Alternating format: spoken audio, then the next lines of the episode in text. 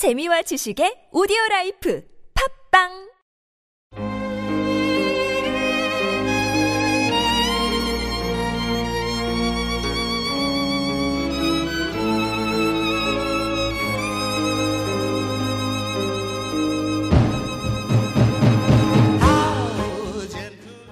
안녕하십니까?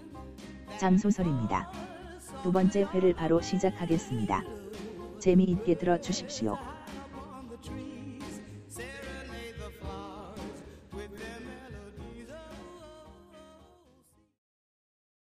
소설 내용 시작. 25회. 08장.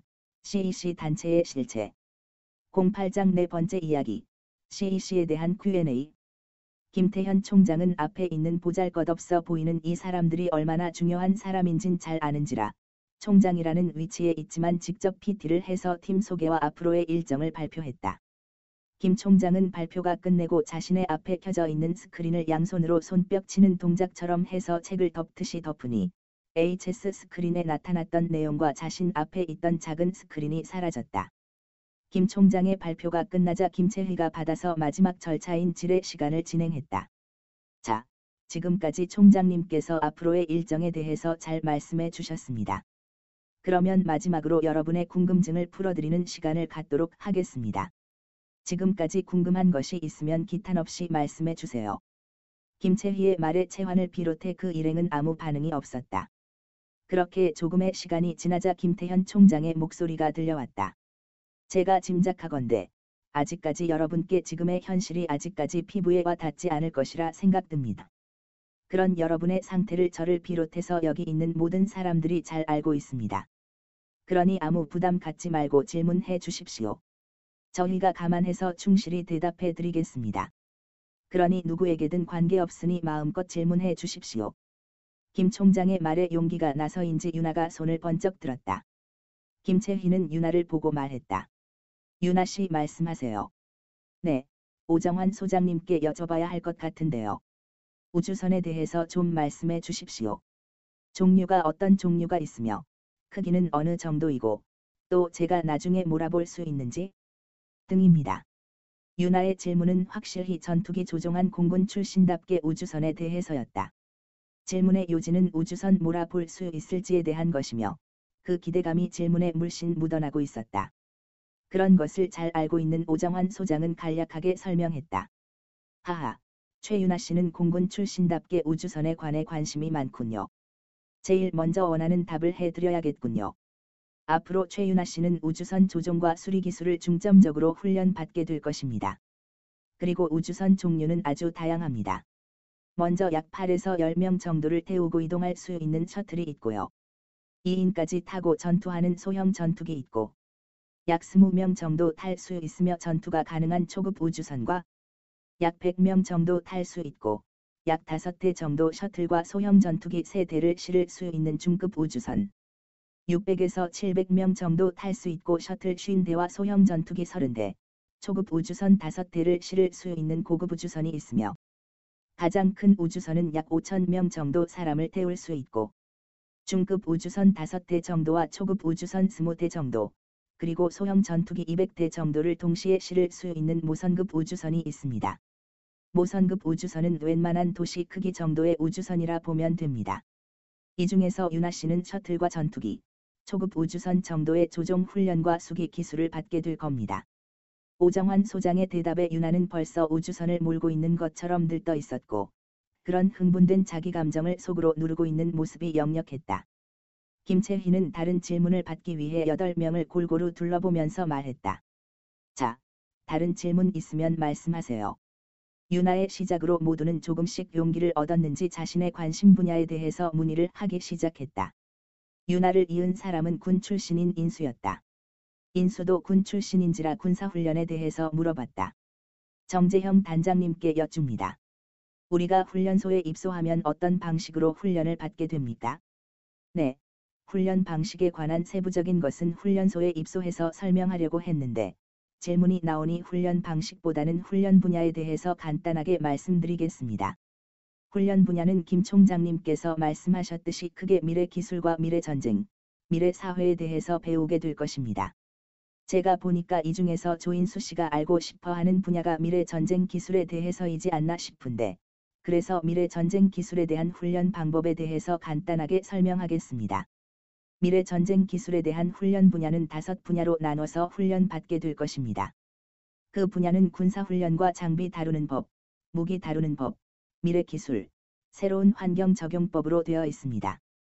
그리고 미래 전쟁은 아무래도 우주 공간에서 이루어지는 경우가 많기 때문에 새로운 환경 적용법은 우주 환경에 적응하는 법을 배우게 될 것입니다. 나머지는 훈련소에서 자세히 설명드리겠습니다. 이상입니다. 지금까지 나온 질문과 답을 가만히 듣고 있던 채원은 뭔가 못마땅한 표정을 지으며 손을 들었다. 김채희는 그런 채원을 보고 말했다. 한채원 씨 질문하세요. 네, 제 생각엔 지금 우리는 가장 중요한 것을 간과하고 있는 것 같습니다. 지금 훈련 방법이나 미래 기술도 좋지만 나중에 전쟁을 하게 되면 전쟁을 일으킨 종족에 대해서 먼저 설명이 있어야 하지 않습니까? 그런데 아무도 그 설명이 없는 것 같네요. 그 외계 종족인 룩, 룩, 족이라 했나요? 룩, 룩, 족에 대해서 설명 좀 해 주십시오. 이번엔 내 차례군요. 김태현 총장은 CEC를 총괄하고 있다 보니 세부적인 전문 지식에 대한 설명보다는 전반적인 흐름에 대해서 김 총장이 직접 설명했다. 채원의 질문은 이런 마인드를 가지고 있는 김 총장이 직접 나서서 대답했다. 한채원 씨가 핵심을 정확하게 말했습니다. 지금 우리가 가장 필요한 것은 전쟁의 대상인 외계인에 대해 정확하게 아는 것이 중요합니다. 하지만 불행하게도 우리도 룩, 룩, 족에 대해서 아는 것이 거의 없습니다. 우리가 아는 것은 키가 1.5m 정도이고 마른 형이며 인간형으로 두 발로 서서 걸어 다닌다는 것 정도입니다. 앞에서도 말했지만 우리도 전쟁과 이 외계인에 대한 정보가 많이 없습니다. 변명 같지만 타임머신을 이용해서 관찰로만 외계인에 대한 정보를 입수하는 것에는 한계가 있습니다. 그럴 수밖에 없는 것이 타임머신으로 그 시간대에 갈 수는 있지만 외계인에게 접근할 수 없고 다만 원거리에서 관찰만 가능합니다. 그러다 보니 정보 수집 방법이 지켜보고 판단하는 식으로 합니다. 그러니 외계인에 대한 정확한 정보는 알 수 없습니다. 그나마 우주전쟁에 참여하고 있는 미래의 우리 동료가 우리에게 말해준 것이 있는데, 그것은 우리가 이 외계 종족에 대해서 알아가는 과정과 미래 전쟁을 준비해 가는 과정 모두가 이기기 위한 조건 중의 하나라는 것입니다. 그래서 앞에서 일정을 말할 때도 언급했듯이 나중에 여러분의 중요한 임무 중에 하나가 이 외계인에 대한 정보 수집이 중요한 미션 중의 하나입니다. 총장님 말씀은 CEC나 우리가 같은 입장이고 지금부터 같이 힘을 합해서 알아가야 한다는 말이네요. 맞습니다. 조금 전에도 말했듯이 여러분이나 우리가 아는 것이 별반 차이가 없습니다. 다만 우리가 타임머신을 가지고 있어서 미래의 우주 전쟁이 일어난다는 정보를 알게 되었고, 지난 3년 동안 이기기 위한 조건을 찾기 위해 얻은 정보가 조금 더 있는 것입니다. 우리는 미래 기술을 알고 있기 때문에 여러분을 훈련시킬 수 있지만 무엇보다도 이 전쟁에서 이기기 위한 핵심은 여러분입니다. 그래서 우리는 최선을 다해서 여러분께 지원할 것입니다. 어떻게 해서든지 후손을 위해서 전쟁에 이겨야 하지 않습니까? 이 외계 종족에 대해 조금 더 말하면 이 종족도 슈트를 착용하고 있습니다. 그리고 이름에서 말해 주듯이 아주 잔인합니다. 이 종족은 포로라는 개념이 없습니다. 그냥 지구상에서 인간 종족을 말살하기 위해 온 것 같습니다.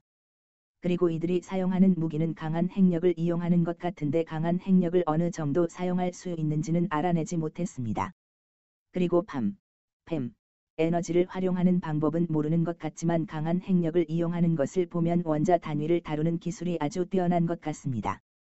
이런 정보로 짐작하는 건데 전반적인 기술은 우리보다 떨어지는 것 같습니다. 그 이유는 강한 핵력을 어느 정도 선까지 활용할 수 있는지는 모르겠지만 원자를 아무리 잘 다루어도 강한 핵력이나 원자는 팜, 팸, 에너지만큼의 위력을 낼 수는 없다는 것이 우리 과학자의 의견입니다. 현재 외계인에 대해 드릴 수 있는 정보는 여기까지입니다. 다만 제가 드리고 싶은 것은 앞으로 좋은 결과가 나올 수 있도록 다 같이 최선을 다하자입니다. 마지막으로 드리고 싶은 말은 외계인들이 우리가 이렇게 전쟁 대비를 위해 시간선을 관리하고 있는 것을 알고 있습니다. 우리 측 분석으로는 반드시 우리를 방해하기 위한 뭔가를 해올 것으로 짐작하고 있습니다. 그래서 훈련소에 가서도 여기 계신 정재형 단장의 지시에 맞춰 성실히 훈련에 임해 주시고 항상 위험에 노출되지 않도록 주의하시길 바랍니다. 김 총장의 설명에 모두는 한동안 서로 말없이 조용하게 침묵을 지키고 서로의 얼굴을 바라보며 있었다. 그러다가 정적을 깬 사람은 김채회였다. 자, 더 궁금한 점이 있으면 질문해 주시기 바랍니다. 그때 김태현 총장이 다시 일어서서 더 이상 Q&A 시간을 끝내자는 의미로 김채희 씨 말을 잘랐다. 이제 더 이상 질문은 없을 것 같군요. 원래 일정은 이번 주에 개인 면담을 하고 4월 1일 날 훈련소로 떠나는 것으로 되어 있는데 여러분이 적극 참여 동의를 해 주시니 다음 주 면담은 굳이 필요치 않을 것 같습니다. 그래서 이번 주 남은 시간은 개인 시간을 갖는 것으로 하고 훈련소 입소는 일정대로 4월 1일에 가는 것으로 하겠습니다.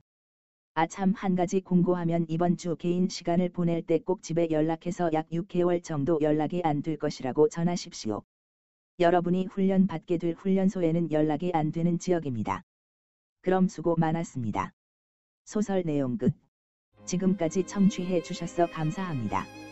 다음 등록 내용부터 채원 일행이 새로운 세계로 진입하는 내용이며 미래의 기술들이 묘사될 예정입니다. 계속해서 재미있게 들어주십시오. 그리고 재미있으면 소문 많이 내주시고 평가도 좀 부탁드립니다. 다음 등록까지 즐겁고 재미있는 이벤트 많이 만드시길 바랍니다. 지금까지 장소설이었습니다.